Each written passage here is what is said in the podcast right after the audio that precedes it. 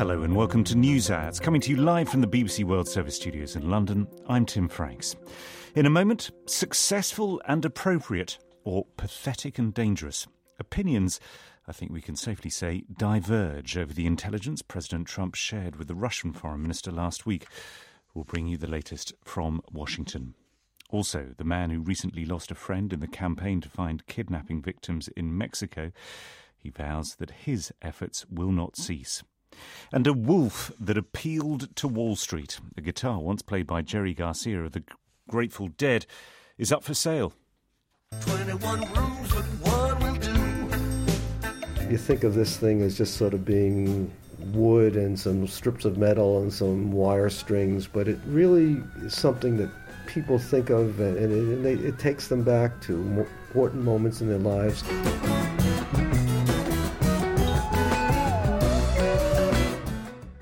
Is a sale in itself something of a political gesture? An answer in 20 minutes. We'll begin with the almighty kerfuffle in Washington, D.C. over what President Trump said last week to the Russian foreign minister, apparently involving sensitive material provided by an ally and relating to terrorism.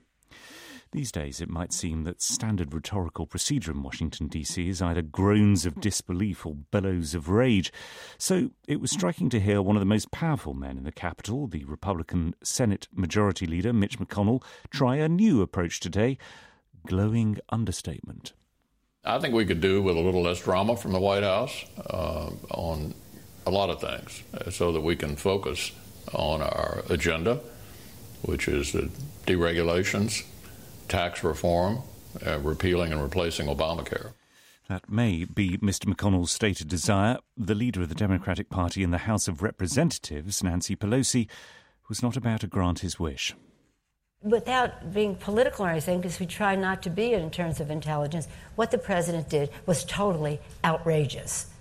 Totally outrageous. If it was unwitting, that would be pathetic and dangerous. If it was intentional, that would even be, I don't know what's worse. Nancy Pelosi sounding as if she was on the point of combustion. At about midday Washington time, a man with a large fire extinguisher appeared behind a lectern in the White House a metaphorical fire extinguisher, anyway. The man was the White House National Security Advisor, H.R. McMaster. His audience, a room full of White House correspondents. It's wholly appropriate for the president to share whatever information he thinks is necessary to advance the security of the American people. He made the decision in the context of, of the, of the conversation, which was wholly appropriate. So let's just, I think, what, one, I think it's worth recapping one thing here. The president was meeting uh, with, uh, with the foreign minister about about the terrorist threat. He had also raised some difficult issues. What he, what we expected in terms of different behavior from Russia in, in key areas like uh, like uh, like Ukraine and, and as in Syria. But then the president was emphasizing, hey, we have some common interests here. We have to work together in some critical areas, and we have an area we have an area of cooperation with transnational terrorist organizations, ISIS in particular, an organization that had already taken down a Russian airliner and murdered over 200 people in October of 2015. And so, so, so this was the, the, the, the, context of the conversation in which it was wholly appropriate to share what the threat was as a basis for common action and coordination. It was an argument President Trump himself picked up when he took one question on the subject at the end of a joint news conference in the White House with the Turkish President Recep Tayyip Erdogan. Well, we had a very, very successful meeting with the Foreign Minister of Russia uh, our fight is against ISIS. Uh, as General McMaster said, uh, I thought he said, and I know he feels that we had a, actually a great meeting with the foreign minister. So uh, we're going to have a lot of great success over the next coming years, and we want to get as many to help fight terrorism as possible. Well, uh, a few of the voices uh, who have been involved in uh, today's ructions in Washington, D.C., and watching it all for us, the BBC's Anthony Zurcher. Um, uh, Anthony, are, are, we any clearer as to what it was exactly that the president shared with the Russian foreign minister and from where this intelligence came? Uh, well, there was a report in the New York Times earlier today that said this information came from Israel. That was the U.S. ally that was alluded to in the Washington Post report from last night.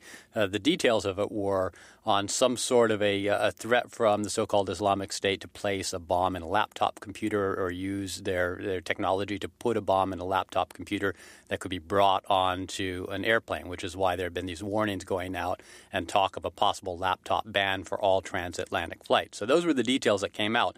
Although if you listen to what McMaster said time and time again, uh, he talked about it being wholly appropriate that this discussion came up. I mean, that's the line that the White House is pursuing here, that Donald Trump uh, did this as part of a strategy to bring Russia uh, into further cooperation with the U.S. to combat IS. Uh, now, didn't talk at all uh, about whether this was a plan ahead of time that the administration had going into this meeting. In fact, it came up in the context of the conversation, they said. Also, didn't really explain why there was such a mad dash scramble, according to the Washington Post reports, afterwards among the intelligence community, possibly to clean up this revelation. I mean, those are two big things that struck me as missing from this, this press conference. Yeah, I mean, uh, I think Mr. McMaster used the term wholly appropriate five times, I counted. that sounds about right. In a pretty short period. But there are also, as you'll be uh, better aware than me, Anthony, all sorts of reports saying that the White House is in meltdown with sort of accusations as to who was to blame. Uh, right. Our uh, our White House reporter Tara McKelvey said that uh, she could hear shouts from an adjoining room that where uh, Trump officials were meeting before getting in front of the press. So so much so that they had to turn up the volume on a television in order to drown out the noise so reporters couldn't hear.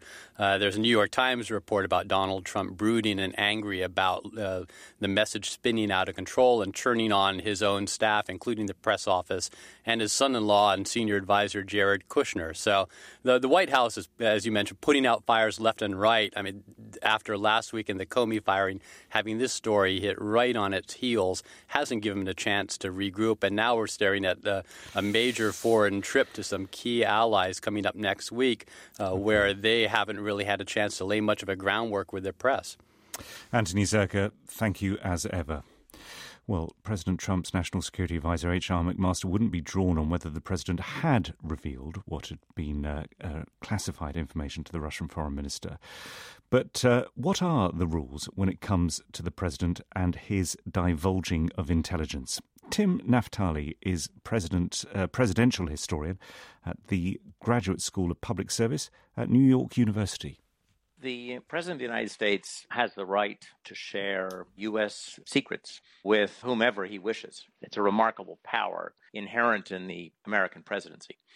The question is whether it is wise to share American secrets and then there's the question of sharing other people's secrets, which is rarely wise unless you have a high politics reason or you've uh, conferred with your liaison partner and that partner said, okay, go ahead and share that with the third country. What's concerning about this whole issue is that Donald Trump came into office showing no respect whatsoever for the U.S. intelligence community. He, indeed, without even being briefed on what the U.S. intelligence community thought it knew about the Russia hacking scandal, dismissed it as fake news, as an attempt by Democrats to relitigate the 2016 election. So he sent a message to intelligence professionals right from the beginning that he didn't much care for what they did and that he saw them as partisan now that he's in office, he is not showing much concern about the security of intelligence materials. And this will cast a pall not simply on the national security system, but will weaken alliance relationships. Countries interact with each other not because they like each other's heads of state, but because of national interest. But that doesn't mean that countries will always take the risks to share information if they're concerned that that information might be compromised. And so the implications of what happened yesterday could actually be significant. At the very least, it makes the United States look unserious as a superpower. And it makes the White House look incapable of properly briefing the president. In terms, the National Security Advisor said at this briefing before reporters, the president wasn't even aware where the information came from. He wasn't briefed on the source and method that suggests that if there were an error, it wasn't necessarily that of the president directly. No, it could very well be an error of his briefers. But what I'm driving at here is that it surprises me that the president's briefing, whatever he read, that that didn't include the fact that this came from a liaison service. Presidents rarely ask for the exact source of an intelligence. They don't need to know it. What you need to know is the value of the information, and you need to know if it comes from a foreign country because you would apply special, even more important restrictions on its use. Countries are very sensitive about how their allies use their intelligence. And I found it surprising that at the very least, president's briefers didn't make clear that this was not U.S. intelligence. This was the product of liaison with a foreign intelligence service, because that would place a certain restriction on its use and its sharing. The other side of the story, I guess, is the fact that it wound up in the Washington Post to kick off with, and that the source of that must have been people in the know in the intelligence community. And this isn't the first time that this White House has suffered potential embarrassment, if not something greater, at the hands of the intelligence agencies. How potentially significant is that rupture in that relationship? Well, very significant. And it's a product of the president elect's treatment of the intelligence community. And it's, it's a product, I'm sure, of frustration with the president, now that he's president, in the intelligence community itself. I think that this may be a way of sending a signal to McMaster by the intelligence community that the president should be briefed better and that the president should take these secrets more seriously. This may also be related to the Russia probe in the sense that not only was he sharing third party information, but he was sharing it with the Russians. And the Russians do not share the same interests in Syria as does the United States. And, you know, it's a bad idea to risk somebody else's source but it's an even worse idea to do that in a conversation with the Russians. Just one last question. You're a presidential historian. Are we living in unprecedented times? President Trump promised to be a disruptor, and disruptors, by nature, I think, can be expected to attack, undermine, and challenge norms. And I, that makes him, in a sense, unprecedented. His temperament is reminiscent of the temperament of Richard Nixon. But Richard Nixon had had years as a foreign policy professional, and even though he had a very dark side and did ultimately undertake abuses of government power, he did understand the importance of keeping secrets. uh, some that uh, the American people actually really needed to know. But uh, and so there's a difference between Trump and Nixon in President Trump's handling of national security information. So in that regard, I would say this is unprecedented. His disregard for the importance of national security information puts him in a class by himself. Tim Naftali uh, from the Graduate School of Public Service at New York University. You're listening to the BBC.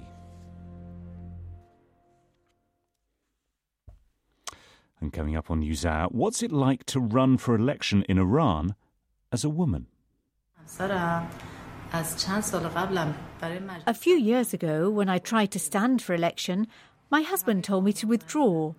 He would call all our relatives saying I shouldn't have applied for the candidacy, saying, This brings shame on our family. What would people say? Reflections from Iranian women uh, running for uh, office, and that's coming up in about 20 minutes. One headline to remind you of, and it is that Donald Trump's national security advisor has said that any information the president disclosed during last week's meeting with the Russian foreign minister was wholly appropriate. But both Republicans and Democrats have voiced concerns that classified material was shared with Moscow. US media are reporting that the intelligence in question came from Israel.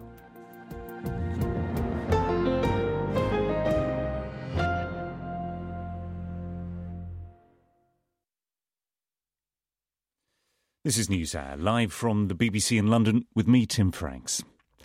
Just as we were coming off air yesterday, reports were emerging that one of Britain's most notorious serial killers had died in a high security hospital.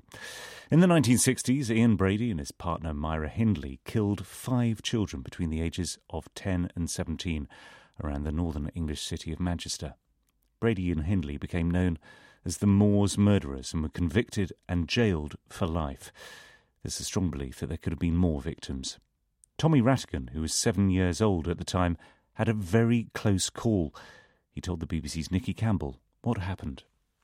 I just happened to be in the wrong place at the wrong time. Uh, I was in a park in Manchester waiting for my two brothers uh, when Hindley and uh, Brady happened along, and she enticed me to come back to the house for a jam bussy. When we did get back there, uh, she she well he disappeared into the kitchen and he never he never came out again. He stayed in the kitchen all the time. Just remind us how old you were, Tommy. I I, I was seven, coming up to eight years of age. Right. Uh, what did she say to you? Well, one of the things that she wanted to know was where where I came from, uh, and when I told her as a seven-year-old kid, you know, uh, 24 Stamford Street, Hulme, Manchester 50, and I just rambled my my address off, uh, and she seemed sort of quite surprised by that because she turned around to Brady and uh, called to him the lads from Hulme, uh, and he told her to hurry up, uh, and that's when she asked me, you know, a few questions, and then she says, "You look hungry. Are you hungry?" And I said, "Yeah." You know, and I felt more sorry that my two brothers weren't with me at the time, so they could have shared in this, but you know, they weren't, and so I was going to have this all to myself. Mm. So what happened? Uh, well, we we got back to the house. It was the house in Bannock Street, uh, the grandmother's house, the terraced house there. Uh, she opened the door. I followed her in. Brady put his hand on my shoulder, basically to steer me in. I wasn't sort of, you know, I didn't feel anything was wrong at the time. I wondered why they weren't sitting talking to me, and they, I just felt isolated in there. And then I start to sort of feel uncomfortable. What saved you? Uh, well, I perhaps intuition. I, I just don't know. I, I, just I just knew there was something not quite right about this. Uh, How did you get out of the house? Well, I I was sitting at a table. Uh, the chair that I was sitting at was right next to the uh, the window that goes out into the backyard, sash window.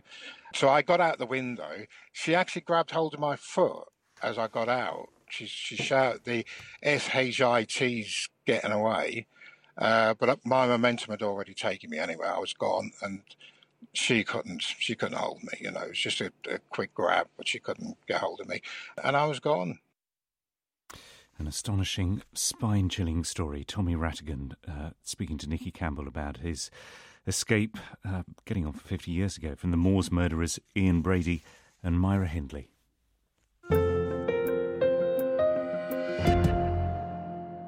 The band The Grateful Dead had 30 towering years in rock and roll history, up to the death in 1995 of their most famous member, the guitarist Jerry Garcia. Now, what's perhaps the ultimate Garcia artifact is to be auctioned for charity in New York. It's Garcia's favourite guitar, nicknamed Wolf. Our arts correspondent Vincent Dowd reports.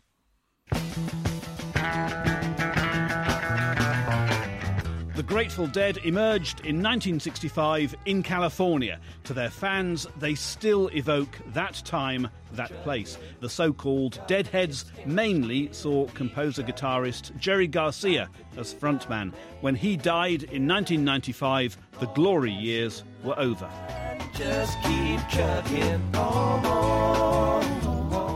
The band was prolific and varied. There's psychedelic rock and funk and country. They enjoyed touring, as Jerry Garcia told the BBC in 1981.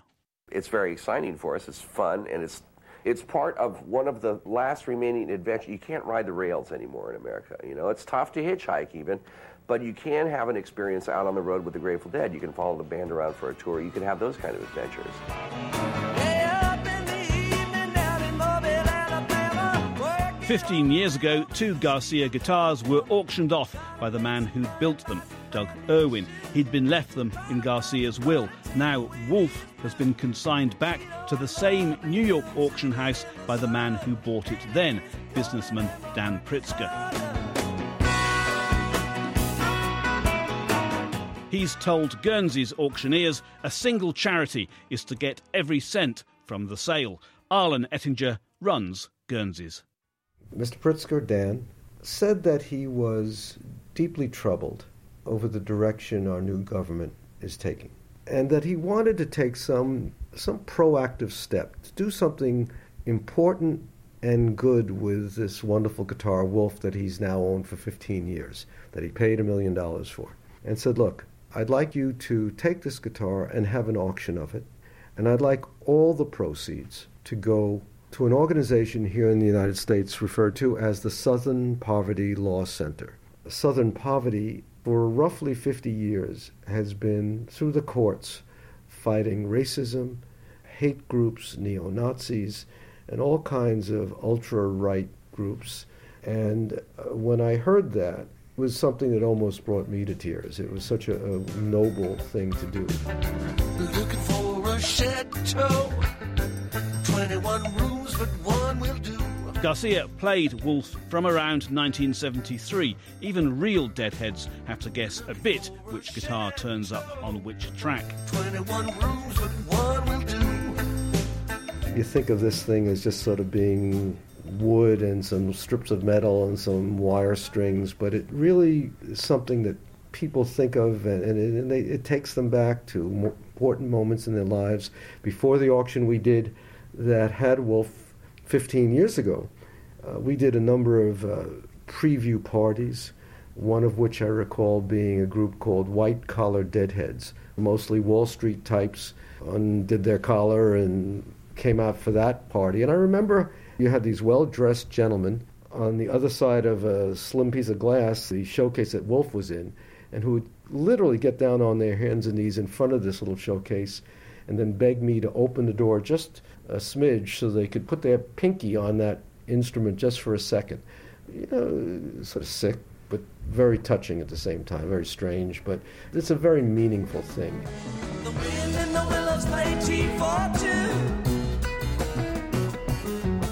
Guernsey's won't quote an official asking price for Wolf, though if you happen to be in New York later this month and have maybe a million or even a million and a half dollars to spare and really like the Grateful Dead, you'll be very welcome to bid.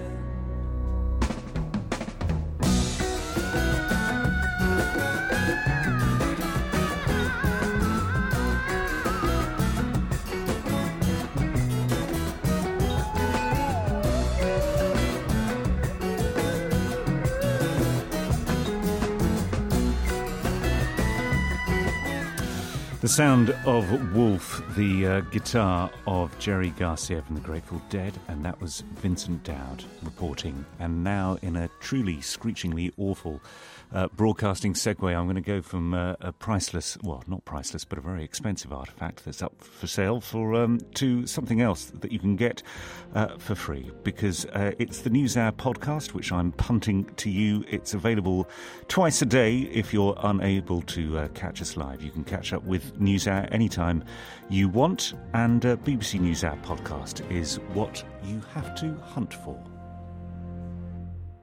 Thanks for listening to this podcast edition of NewsHour. It's available twice a day, straight after the live edition of the programme. And uh, we have plenty of other podcasts here on the BBC World Service. Uh, for a roundup of some of the best news, uh, you could try our Global News podcast. Next on NewsHour, the people versus the Mexican drugs cartels. First, business news, and it's news of how the European Union's single market may not quite be del- delivering to some of its newer members. Consumers in the former communist bloc of Central and Eastern Europe have long complained that food on sale in their supermarkets is significantly lower in quality than that in the West, even when the packaging is identical. Now, Central European countries are lobbying for new EU legislation to force distributors to sell the same quality food everywhere. Our Prague correspondent Rob Cameron has been on a grocery shopping trip with the Zedinek family, who drive into Germany to shop two or three times a month. So we're looking for sausages, bratwurst, here we go. Párky, tak je tam 87% masa. Right, so Peter's holding up a pack of Bockwurst sausages, German sausages. Uh, he's just showed me that they contain 87% meat. He says try and buy sausages in the Czech Republic that contain 87% meat. It's just not possible. Další příklad, tak tady je třeba konzerva tuňáka. Stojí 1 euro. So Peter's holding up a couple of cans of tuna fish here in the German supermarket. They cost one euro each. In the Czech Republic, it's more like one euro fifty. And again, he says the tuna is simply better quality here in Germany than it is in the Czech Republic. A slyším češtinu kolem sebe. And the thing is, I can hear around me, all I can hear is Czech. I haven't heard anybody speaking German yet. We fill two shopping trolleys with basics, about 150 euros worth, and load them into the car. Peter's wife, Sharka. Je to bláznivý, ale bohužel... You are right. It is crazy. Driving to another country to buy better quality food. But that's the way it is. And when you compare the products, identical packaging but something completely different hidden inside, I think it's a pretty sad state of affairs. Sometimes it seems to me that we are a kind of garbage can for the producers. What is left over, they send to the Czech Republic. Back in Prague, I meet Marian Jurečka, the Czech agriculture minister, who tells me what researchers from a Czech university found when they did a comparison study. A jsou to absurdní příklady, kdy například eh, jsme... The research has thrown up some absurd examples. For instance, they compared bottles of iced tea. The packaging for the Czech Republic and Germany was absolutely identical, but the Czech iced tea had 40% less natural extract. Or lunch meat.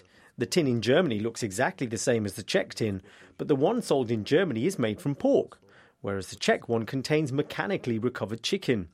And the thing about the iced tea was that the Czech tea was more expensive than the German one. The Czech Republic is joining Hungary and Slovakia in pressing the EU for a ban on the multinationals selling inferior quality food under identical packaging. The distributors argue that they cater to different regional palates by using different ingredients. Czech customers like the Zedinex say that's a laughable defence. The proof of the pudding, they say, is in the eating. Rob Cameron on the grocery woes in the Czech Republic. This is NewsHour live from the BBC. One of Mexico's leading journalists has been shot dead. Javier Valdez had won awards for his coverage of the drugs trade. His attackers have so far not been identified. His was no isolated murder, but one of thousands, by some estimates, tens of thousands of Mexicans who die each year in the armed conflict involving drugs gangs and the security forces. Some of the victims, like Javier Valdez, are high profile.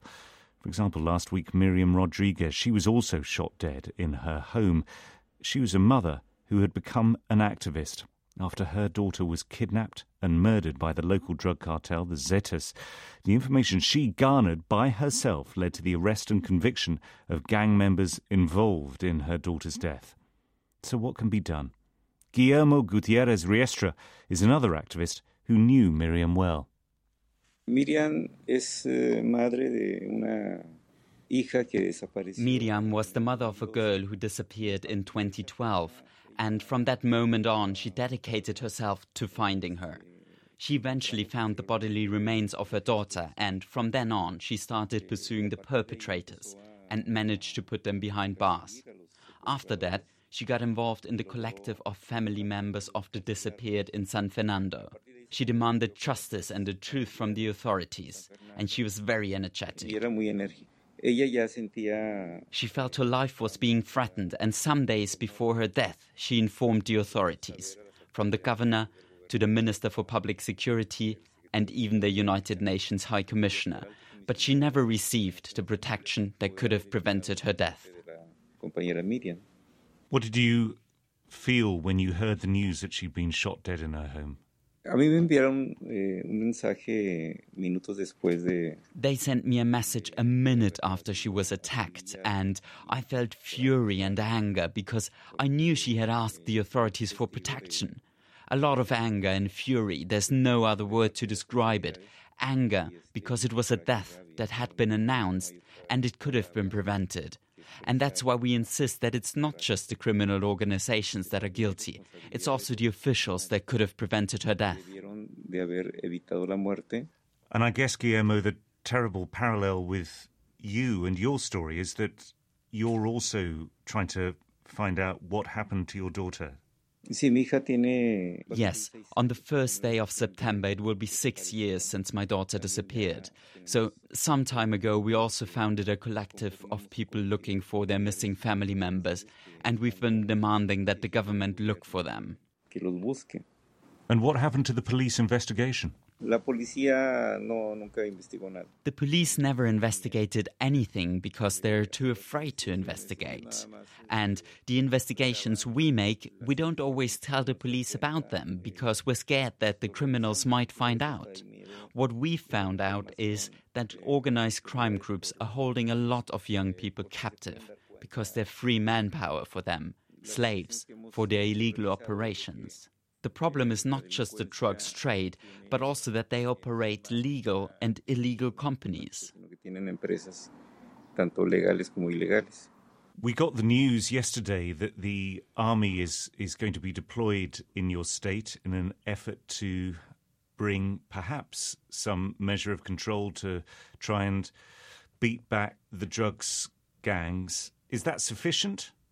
Or would you like to see a different approach to the violence and to the crime? We have seen a lot of police and the army, but the criminals keep acting exactly like before, so it doesn't scare them at all.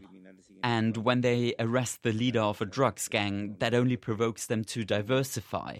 That means they reduce their involvement in drugs, but they get involved in kidnapping and extortion, which has a bigger impact on the population. Eh, eh, yo creo que una medida es I think what should be done is to stop this war against drugs that has already been going on for 10 years and to legalize some drugs in order to reduce the violence caused by the drugs trade. The problem that has become evident is corruption. While there's drugs money in the police, the army, and politics, this won't stop. There are suitcases of money, and they mean that we won't see a solution to violence in Mexico anytime soon. A final question, Guillermo. Given what happened to Miriam last week, given what happened to Javier Valdez, the journalist, just yesterday, are you concerned at all about your own safety? Yes, of course. All the members of the collectives are afraid, especially because of the journalist's assassination. I think the federal government has a policy to try and scare everybody who is speaking the truth. We're fearing for our lives. And the worst is that five days after Miriam was killed, and despite national and international calls to put security measures for us in place, there hasn't been any security measure. Guillermo Gutierrez Riestro, a Mexican activist, still looking for his missing daughter. In this year of important elections around the world, the next big one is on Friday in Iran. One thing is guaranteed the next president will not be a woman.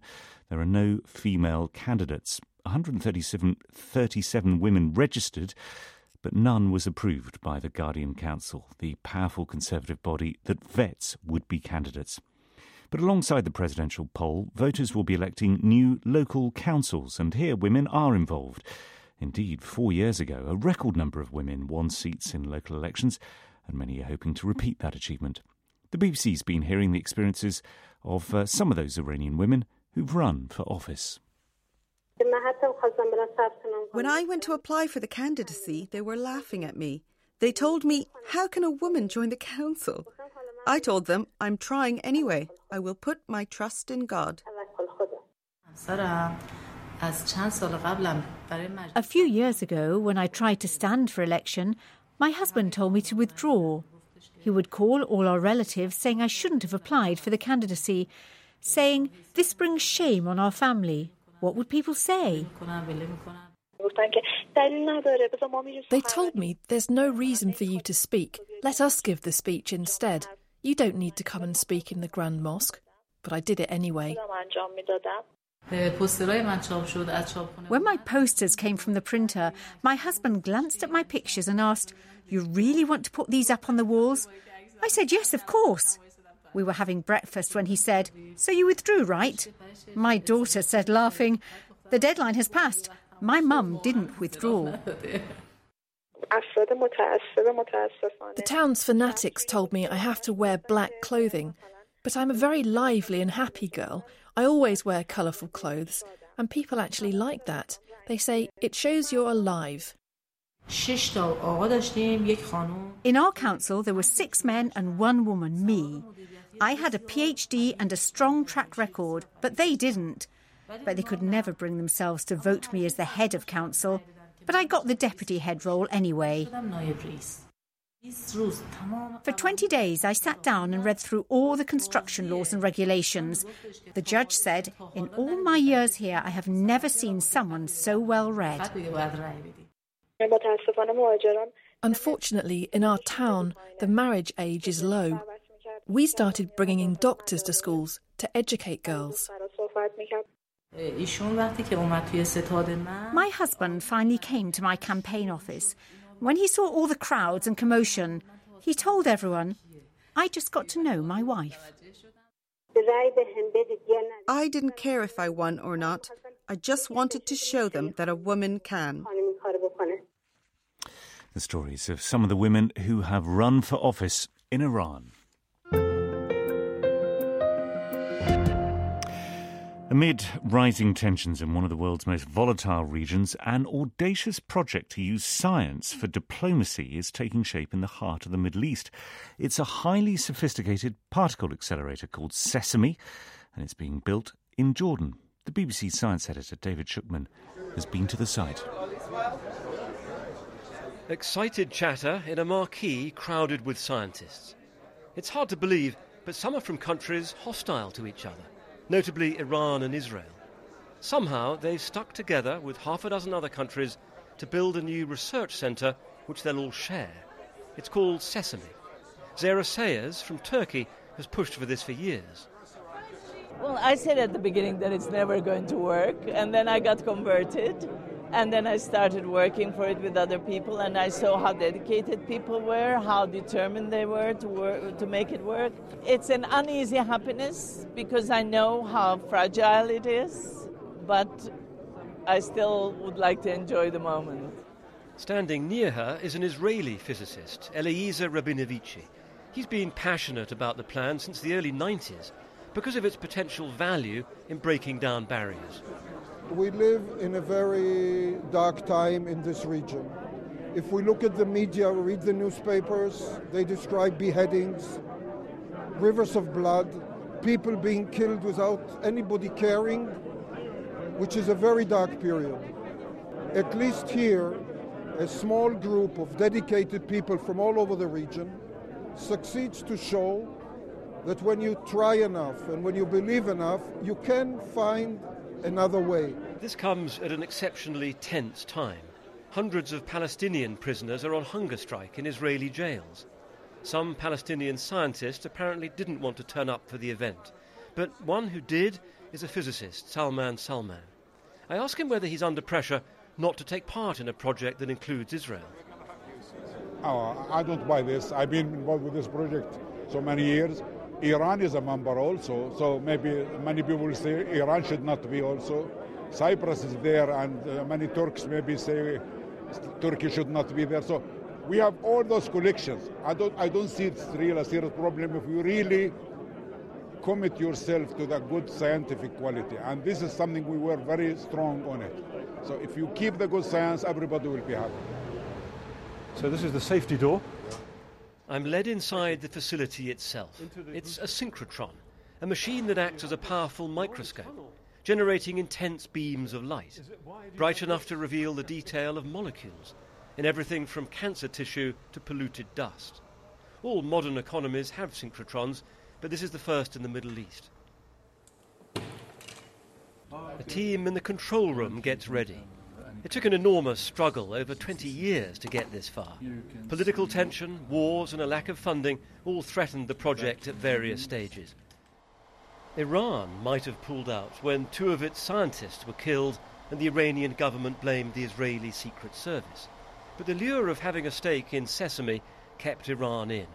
Mahmoud Tabrizi is a professor of chemistry from Isfahan. I think it is science. It is different from uh, politics. And scientists, they are doing their job. Science is like uh, water.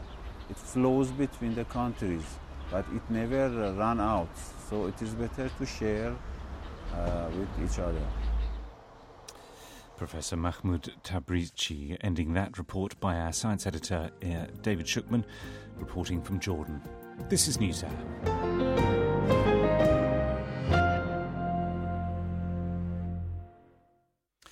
A reminder of our top story this hour. The uh, US President Donald Trump has defended what he called his absolute right to discuss sensitive material on terrorism and airline safety at a meeting with Russia's foreign minister last week. The White House press secretary Sean Spicer told reporters that it was the leak from the talks which had been damaging. When you go back and realize that three people who were in a very small meeting come out the Secretary of State, the National Security Advisor, and the Deputy National Security Advisor and dispute the account. And yet, on the other hand, you have a bunch of anonymous sources using leaked information that is disputed from a, what was actually briefed and not briefed. You have to question the intention of why that was done.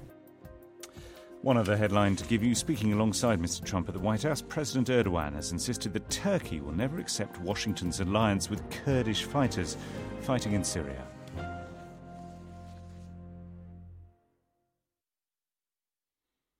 This is NewsHour from the BBC with me, Tim Franks. We're spending a lot of time at the moment talking about Donald Trump. We're going to move backwards now to his predecessor, Barack Obama. For eight years, it was he who was the most powerful man in the world, he who was one of the most publicly visible. But how much do we know of how he became the man, the politician, the leader that he was? A vast new biography, more than 1,400 pages long, aims to give us the complete picture. It's called Rising Star The Making of Barack Obama. Its author is the Professor of Law and History at Pittsburgh University, David Garrow. The three years that Barack Obama spent in Chicago, 1985 to 1988, before law school, transformed him from a nice but forgettable guy into someone who, when he began Harvard Law School just three years later, struck everyone who met him as an undeniable star of the future. When Barack arrived in Chicago to begin work as a community organizer, he really didn't know where he was headed in life. Within the space of uh, less than two years, he became intensely committed to pursuing a career in electoral politics and believed he had a destiny that would take him to the White House. He articulated that privately, but very explicitly, to the two women with whom he was closest during those transformative years. And you also, correct me if I'm wrong, draw the conclusion that in his effort to reach that goal and define himself as a strong African American politician, one of those women he decided to end his relationship with. Barack spent those three years in Chicago working for the first time in an African American community. It was his initial immersion in black life, black culture. Prior to that time, Barack had grown up in Hawaii, lived briefly in Indonesia, had had a, a largely international set of, of buddies uh, while attending college. But at the same time that his workaday life in Chicago is immersing him in African American life, he's living very privately, very quietly, with a young graduate student who was half Dutch, half Japanese, a relationship that uh, endured from 1986 to 1991. But in black Chicago, everyone knew that in African American politics, if a local black elected official had a white spouse, that was a ceiling. Uh, there was a well known, very well regarded black state senator, uh, Dick Newhouse, who had a white spouse. And it was coin of the realm in black Chicago that that meant that Senator Newhouse's political prospects were limited. As Barack grasped a much stronger black identity than he had ever previously had in life, he realized that to pursue a political future, He could not marry this woman whom he loved very deeply because she was not black. He nonetheless asked her to accompany him to Massachusetts, to Harvard for law school. She went and lived with him briefly, but she wanted a, an, a professional academic career of her own. She didn't simply want to be someone's wife. Did you draw from this episode that this was Barack Obama doing what a lot of people do when they're young, which is go through different phases, try out different identities? Or was there something more calculating, more driven about him? Working as a community organizer in black Chicago very quickly taught Barack that he'd have to go a different route in order to attain power. He articulated very explicitly to Sheila Jager, the, the young woman he was living with at that time, and, and also to a, another very close friend, that he had come to believe he had a destiny. And that sense of political destiny indeed made him driven. He turned down a fully paid scholarship to Northwestern Law School, a, a, top 15 U.S. law school, in order to go to Harvard, where he incurred significant tens of thousands of dollars of debt. How far do you think what you have discovered across your more than a thousand pages of, of this biography differs from his own accounts of how he came to be where he ended up? In Barack's own memoir, Dreams from My Father, the self portrayal that Barack put forward is an attempt to make his younger life much blacker than in truth it was. He describes himself in dreams as a very angry, unhappy uh, young man, calls himself a thug at one point. Now, I've spoken with hundreds and hundreds of people who knew Barack from his childhood, high school, in college, in his early work life. Not a single person endorses that self description. So, Dreams from My Father is, is the creation of a myth that was aimed in significant part at presenting Barack as more deeply grounded in black culture rather than in a biracial identity. But do you think that what you have discovered changes the way in which we should view his presidency? Yes, very much so. Barack Obama, as a politician in Illinois, was a much more progressive figure uh, than what we came to see as president. Barack, all throughout his time in Illinois, was a very outspoken critic of the intelligence community, the national security state, the U.S. Patriot Act, but once he was in the White House, Barack surprisingly turned out to be a champion of the CIA, of the intelligence community. I liked the Barack Obama of the 1980s and 1990s very, very much. And I think many of us who are progressive Democrats back in 2008 or early 2009 anticipated that Barack would be a more forceful more progressive president than he turned out to be. Now, uh, in Donald Trump's America, people are so upset that they, they want to recall the Obama presidency more fondly than they actually did in years past. The reality of the presidency as it played out was, I think, widely understood to be underwhelming and, and disappointing. David Garrow, Professor of Law and History at Pittsburgh University and the author of that enormous new biography of uh, Barack Obama, 1,461 pages long, I think. Uh, just to let you know that within the last few minutes, the Reuters news agency has said that the US Defense Secretary Jim Mattis has said that he has no concerns about the Trump's uh, Trump administration's handling of classified information. He's had uh, chats with several US allies today. No, I'm not worried, is the quote. That's it from NewsHour. NewsHour has been a download from the BBC. To discover more and our terms of use, visit bbc.com slash podcasts.